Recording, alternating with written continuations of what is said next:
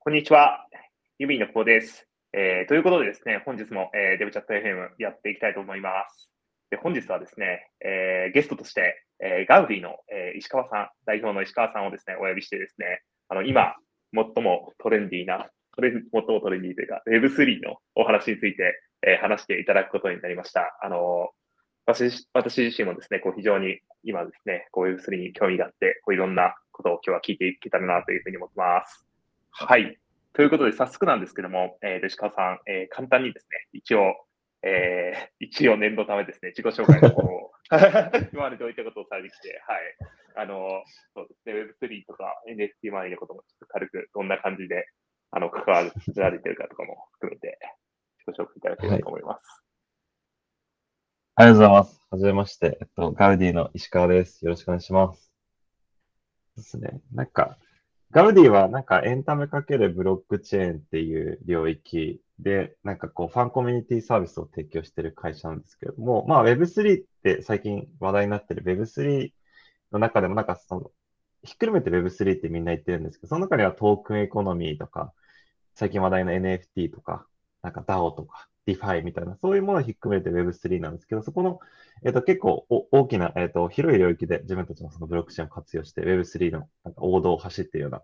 会社をやっています。はい。で、個人としてはですね、なんかずっとテクノロジーやってて、19の時になんか AI の会社を立ち上げて、売却して、で、えっ、ー、と、3年半くらい前にですね、まだ全然こんなに Web3、Web3 って言われてない時にですね、あの、ブロックチェーンの会社を立ち上げて、その時は、まあ、仮想通貨で怪しい怪しいって時期だったので、あの不動産の、あの、審査もですね、みんな落ちるみたいな。そんな時期ので、ブロックチェーン、えっ、ー、と、立ち上げたんですけれども、えっ、ー、と、そこから今は結構、えっ、と、変わってきてですね。で、個人としてはですね、あの、LINEPay さんだったり、マニシムのブロックチェーンの技術顧問をやらせていただいたり、まだ発表したいんですけど、あの、いくつか大手企業のブロックチェーンの顧問とかやらせていただいていてですね、なんかこう、比較的、あの、ブロックチェーンとか Web3 に、えっと、詳しい人間なのかなと思ってます。はい。ありがとうございます。すごいですね。あの、不動産、不動産じゃないか。あの、審査とか落ちたっていうのって、なんかそれって、えっと、ビジネスの内容がってことですか？そうですね。僕はなんかやっぱ20代、まだ前半だったので、その時とかは、20代前半で、仮想通貨みたいなブロックチェーンやってるみたいな怪しさ満点じゃないですか。だってこの会社大丈夫なのかみたいな、設立もないし、みたいな、なんか、よくわかんない人たちがみたいな感じだったんで、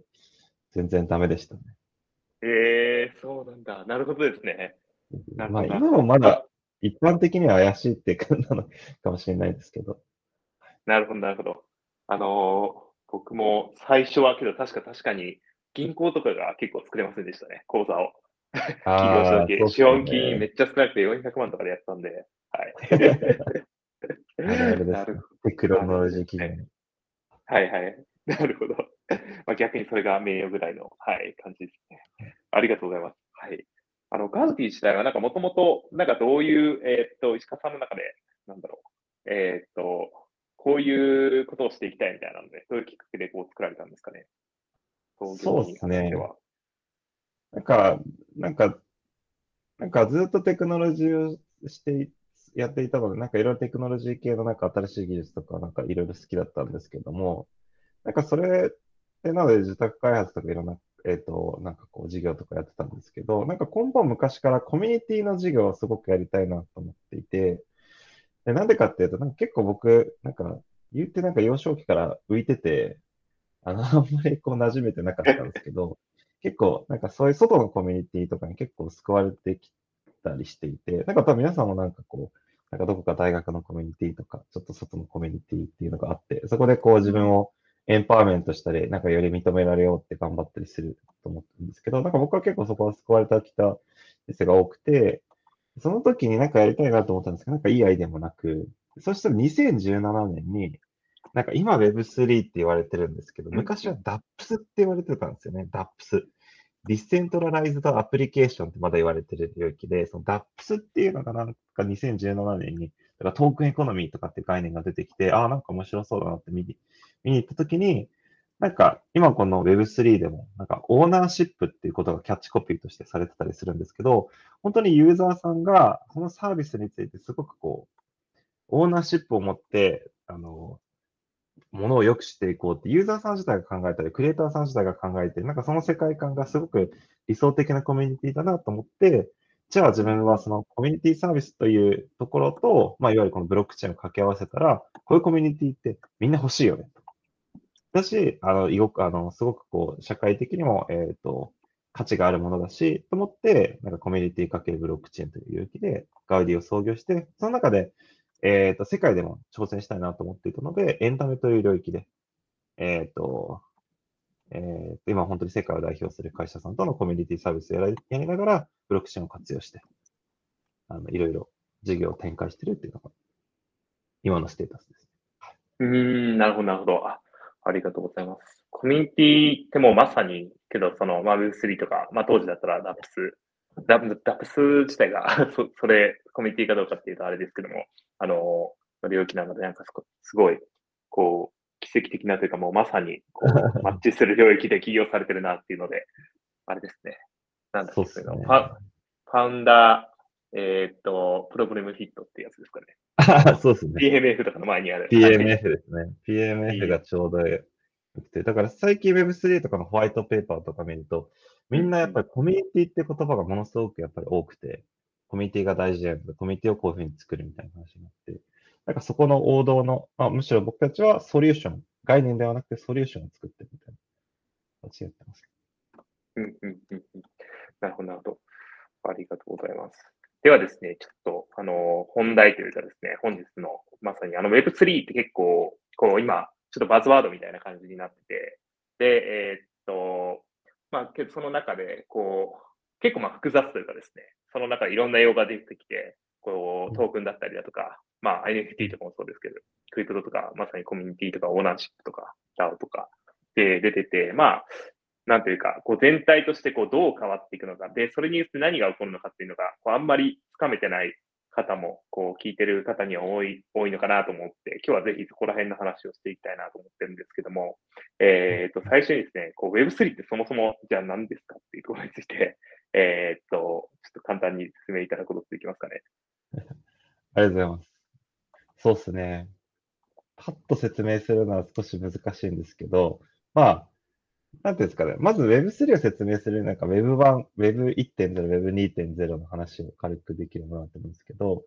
なんか Web1.0 って言われてた時代が、まあ Web1.0 はリリードの時代だと。読むっていうところで、なんかホームページとか、まあ、Yahoo とかそういうものとか、そういうこう何かを見るっていうところにすごく特化ししていた時代ですよねと。で、そこから技術が発展して、まあ、ここがこう、今、皆さん、みんながこう、すごいってされると、GAFA をヒットした Web2 時代ですね。リードプラス、なんかライト、えっ、ー、と、いわゆる書くというところが入って、SNS 時代だったり、えっ、ー、と、EC だったり、そういうようなユーザー、えっ、と、人と人とインタラクティブな、その、相互でのやり取りというものをすごく円滑にしてくれた、えっ、と、時代が、えっ、と、Web2.0。これが約2005年くらいからスタートしたものなんですけど、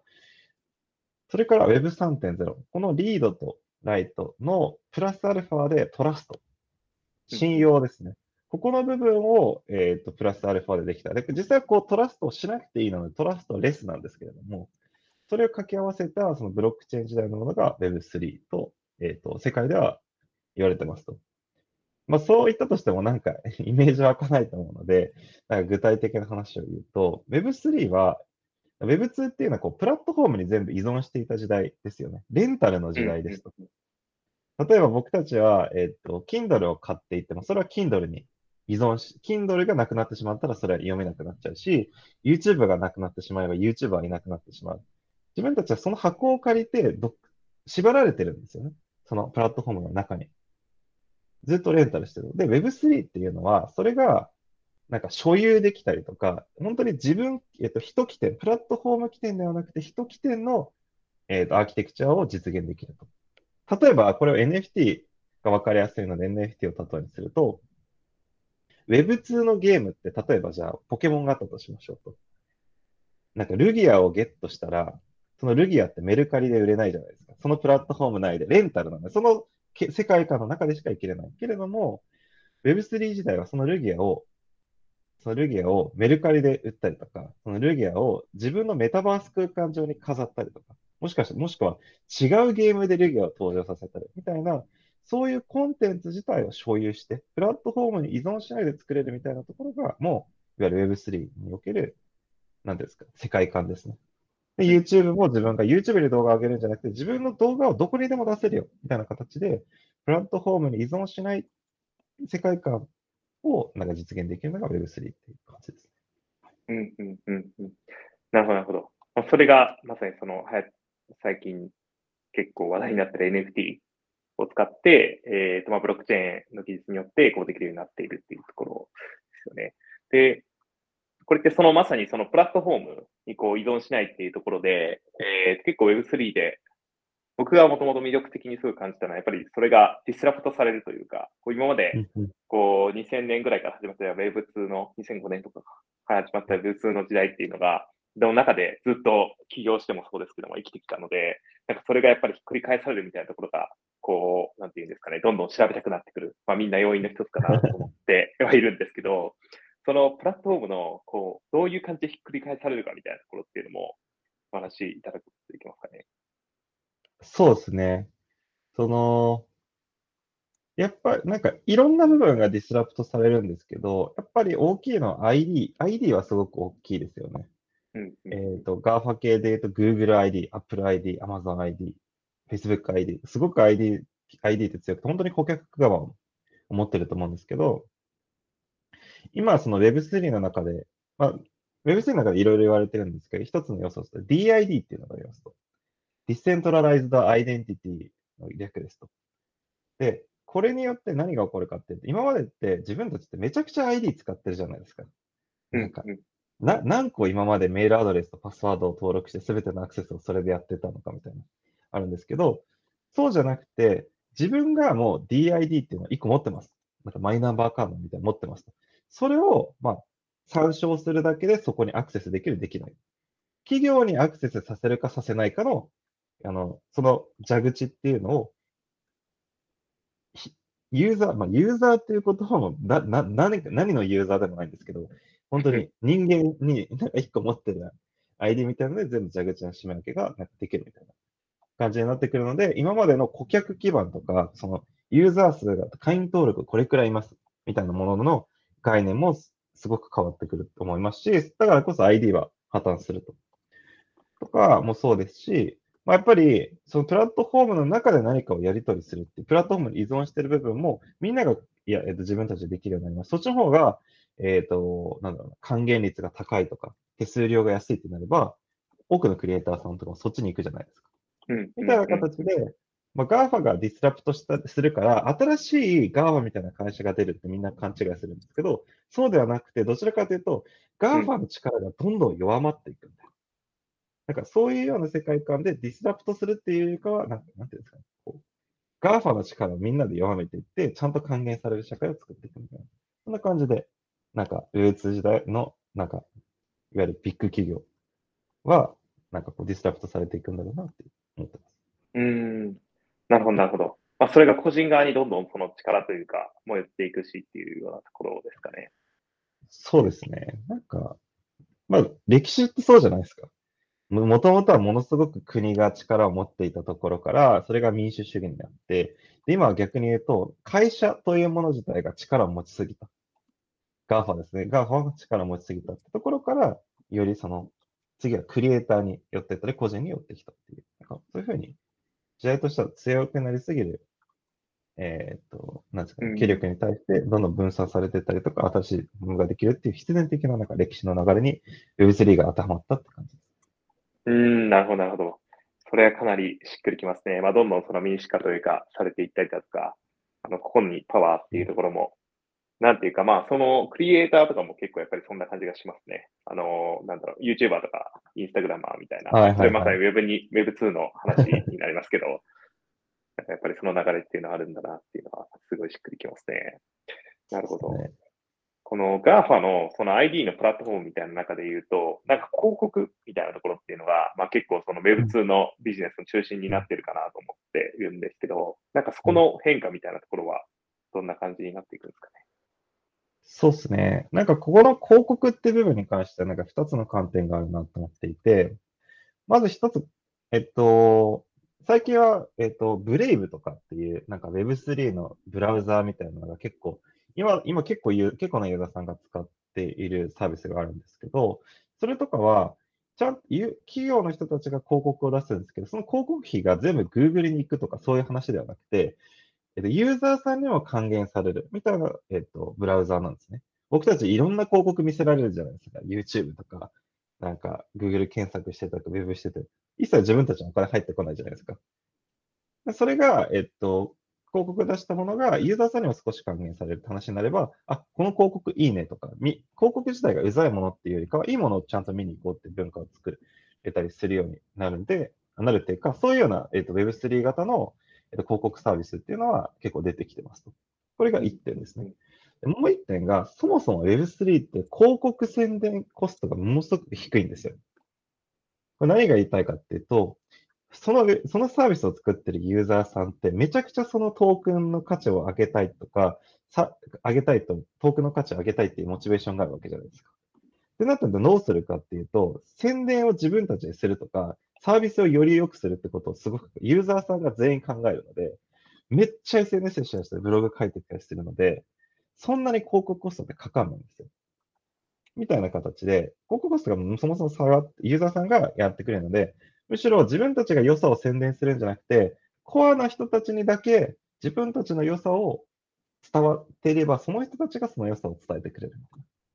ていうのは、今すでに実際行われていて、例えばそれをオマージュした形として、僕たちはなんか東京アイドルフェスっていう世界最大のアイドルフェスが、フジテレビさんが主催しているもののコミュニティを僕たちが、えー、とやらせていただきましたと。でそこではなんか NFT チケットとか NFT ライブサインみたいなもので、えっと、NFT を使って、乃木坂さんとかもいろいろ出ていただいたんですけど、そういう NFT を使ってたりはしたんですけど、それの一環として、プロモーション施策でも、そのコミュニティを使いました。何をしたかっていうと、SNS で宣伝してくれたら NFT あげるよ。宣伝してくれたら NFT あげるよってキャンペーンやったんですね。そしたら3日間で17万人集まったんですよ。広告宣伝費ゼロで。すごい。オーガニックがほぼゼロ、なんかオーガニックが普通に宣伝ゼロです。全部リファラルみたいな。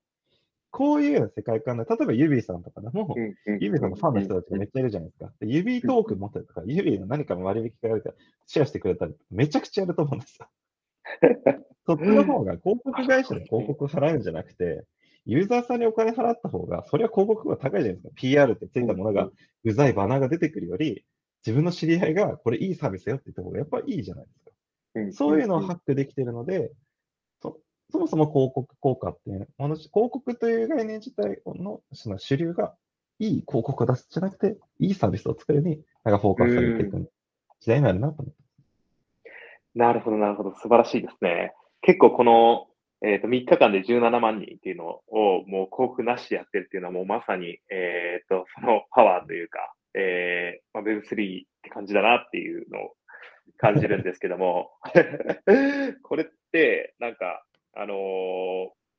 のトークン自体にまあ価値があるっていうところっていうのは、結構やっぱりそのユーザーの人とか理解してたりとか、まあ、むしろそのトークンの価値を上げたいんだっていうニーズっていうのも、だからやっぱりもうそのコミュニティの人には普通にあってやっているっていう感じなんですかね。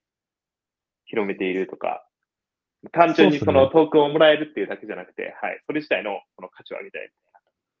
そうですね。ここはやっぱり今までのトークンがもらえるっていうだけと、そのトークン自体の価格が上がるっていう部分って、実は近いようで全然、実はちょっと、全然違う部分だったりするんですね。これよくなんか言われる心理学、ソーヤー効果っていうのがあるんですけど、ソーヤー効果。よくクックパッドと,、えー、と楽天レシピで比較されるんですけど、楽天レシピはあんまり流行んなかったわけですよ。はい。なんですけど、楽天レシピの方が楽書いてくれたらポイントがもらえるんですよ。楽天ポイントが。でも、何が起こったかっていうと、主婦の人たちとか、そういうことをあげる人は、ポイントのためにやってるんじゃないよ。っていう心理なんですよね。だから、そこのお金があるからこそ、お金が入れちゃったからこそ、なんとなくその、あなんていうんだろう。その人たちのモチベーションって下げちゃったんですよね。ボランティアもお金払ったりやらない人たち出てくるわけじゃないですか。こういうのって結構あったりするんですね。お金のためにやってないよっていう。ただ、えっと、お金自体の価値が、価値がないものを渡されてるんだけど、いつか価値になるものとか、その人にとっては価値があるものって嬉しい。あの、いわゆる、そ、それにならなかったんですよね。ここが結構トークンエコノミーの革命的なところで、あの、本当にそういうような、自分たちが価値を上げよう、まあ、価値を上げようっていうか、自分たちがそういうふうに頑張れば、コンテンツが良くなるよね。で、そのトークンの価値がある、上がること自体、その、その人のためになるよね。みたいな、みんなウィンウィンウィンなんだ。本当にそういうような形でできているので、結構みんな、えー、っと、意識しながら、意識しながら、そうですね。もうそれが文化となって、変な感じなくてもサービスよくしようって形で、みんな動いてるって感じです。まあ、実際ちょっと稼ぎたいって人もいっぱいいるはいるんですけど、うんうんうん。えっと、Web2 の時代とは少し雰囲気は違う感じです。なるほどですね。そういう現金主義な、資本主義な感じではないと。いいですね。なるほどですね。そう、なんか、スタートアップのストックオプションもちょっと近いと思うんですよね。うん。なるほど。か、スタートアップのストックオプションを持ってる人って、なんか、儲けたいっていう気持ちの以前の前に、もう、それを価値を上げるためには、その会社の価値を上げなきゃいけないっていうがものじゃないですか。だから、会社の価値をどう上げるかってことにフォーカスするじゃないですか。読書。なので、その、なんですか、お金という資本があって、それを奪い合うビジネスが Web2 だったわけですよね。絶対量は変わらなくて、うん、どれだけ自分のところに集めるか。じゃなくて、Web3 自体のお金というのは、価値のない自分たちの通貨を魅力的にすることによって価値の価格を上げる。量を上げるんではなくて、一つ、一トークンあたりの価値を上げる。っていうところにフォーカスするみたいな感じで、なんか。なるほど、なるほど。なるほどですね。もう結構根本的にやっぱり考え方が、まあ、違うなとは思っていて、で、はい、えー、っと、とはいえその Web2 時代を生きてきた人たちって、基本的にはこう、えー、どうやってこう ビジネスを大きくするかとか、こう儲けるとかっていうところにこう目が向きがちだと思うんですけど、えー、っと、Web3 において、なんか結構、そのもともとそういうテクノロジー系の人とかっていうのがこう入ってきたときに思うのが、どうやってこれで儲けていくんだろうみたいな、そういうロックアップがまあできて、ネットワーク効果っていうのがこう働きにくいみたいなこう世界観になってくるのかなって思いがちだと思うんですけど、なんかそこに対して、こう石川さんとしてはどうやってこう儲けていくんだみたいなってあったりするんですかね？そうですね。まあ、Web3 時代の稼ぎ方っていうのは、やっぱり価値を上げるってとこなので、まあなんか、そもそも円を稼いだもので株価がつくじゃなくて、もうそもそも株価しかないみたいな。なんかそういう世界観が Web3 ですと。ただ、そこの時代になるまでには Web Web2、Web2.5、2.6、2.7みたいなプロセスを歩まなければ絶対いけなくて、うん、もうやっぱりそのトークンだけで給与は払えないですし、あのトークンだけで家賃を払わせてくれないので、あの、そういうことがまあ必要になってくる、えっ、ー、と、そういうビジネスっていうのは必要になってきますね。なので、まあ、どういうような稼ぎ方っていう話で言うと、まあ、そこはそんなに Web2 時代だとすごく大きく変わるわけではなくて、Web3 のいわゆるアイデンティティだったりで、でしかできないことっていうのを理解した上で、まあ、ユーザーさんとか、まあ、何かの社会課題を解決する。まあ、今までと、まあ、すごくシンプルなことかなと思いますね。で僕たちのビジネスモデルもすごくエンタメ企業の方々が持っている、えっ、と、まあ、例えば今のプラットフォーム依存、GAFA 依存の関係性だったり、まあ、そもそもたくさんコンテンツが出てくる中で、コアな人たちにより楽しんでもらいたい、LTV を上げたいってところに対してコミュニティ入れてたりするので、でブロックチェーンじゃなくてもサービスは使われるんですね。だけど、ブロックチェーンの思想を入れることによってそれをアップデートさせてるみたいな。ので、うんと、最終はそういう株式だけのみたいな、そういうトークンだけの世界観になるとは思うんですけれども、そのえっ、ー、と、間には、えっ、ー、と、えっ、ー、と、そういうグラデーションっていうのがあるんだろうなとは思ってます、ね、うん、なるほど、なるほど。なるほどですね。うん、結構、まあそうですよね。現実のところと、今も、やっぱりその株式会社が、えっと、DAO、あの、 decentralized autonomy、うん、 autonomy でしたっけ？ autono mous organization。 organization ですね。はい。で、をなんか持ってるみたいな構造とかも、なんかそういうのもこう緩やかに変わっていくみたいなイメージ感なんですかね。緩やかに変わっていくというか、もうか。そうですね。緩やかに変わっていくと思いますね。なんか、ここって Web3 ってこう、なんていうんですかね、バッて出てきたものじゃなくて、なんか Web3 もメタバースもトークンエコノミーも、うん。まあ、やっぱ同じ文脈ですし、もっと言うと組織論で言うと、ホラクラシーとかティールとかっていうのも、若干そういう、その DAO に近いじゃないですか。なんかこう、うんあの中央集権で、こう、ウォーターフォール型ではなくて、多分、イベさんとかめちゃくちゃそういう組織作られてると思うんですけど、そういう風なものの方が、やっぱり人間としていいよね、生きやすいよねっていう流れに対して DAO っていうものが出てきたので、DAO っていうのが出てきたっていうか、で言葉が出てきたみたいな形うん。だって、なんかこう、うんと、そういう風に時代もなっていってますし、まあ、それがどんどん加速していくんだろうなと思います。うん、なるほど、なるほど。なんか、結構ちょっと前だと思うんですけど、コンセンシスっていう会社とかって、なんか、はいはいホラクラシーと DAO とかをなんか両方一緒にやってるみたいなとか、なんかそういうのも読んだりしたんで、確かにその、まあ考え方というか、まさに中央集権的な、あの、階層型っていうところ、まあ、ホラクラシーは階層型じゃない、まあ、組織というかですね、っていうのでやってるので、すごいそういうところも確かに近いなっていう、中間物的な感じっていうことですよね。そうですね。そういう流れになってますね。あとやっぱりその、まあ、コーネイの法則って有名なやつですね。あはいそ組織、えプロダクトに組織が似たり、逆に言うと組織は、組織に似たものをプロダクトで作った方がいいという話なんですけど、Web3 に時代になればなるほど、DAO 的な組織でなければ、あの、あまり運用がしづらいみたいな、なんかそういう形の形にはなってくるだろうなと思います。なるほど、なるほど。確かに。いいですね。いいですね。てか、まあ、コンウェイの法則自体システムに対して、まあ、組織っていうのがその同じ形になっていくっていうところで、Web3 のための、まあ、組織形態が、まあ、一個は DAO 的なものかもしれないしっていうところですよね。なるほど。素晴らしい。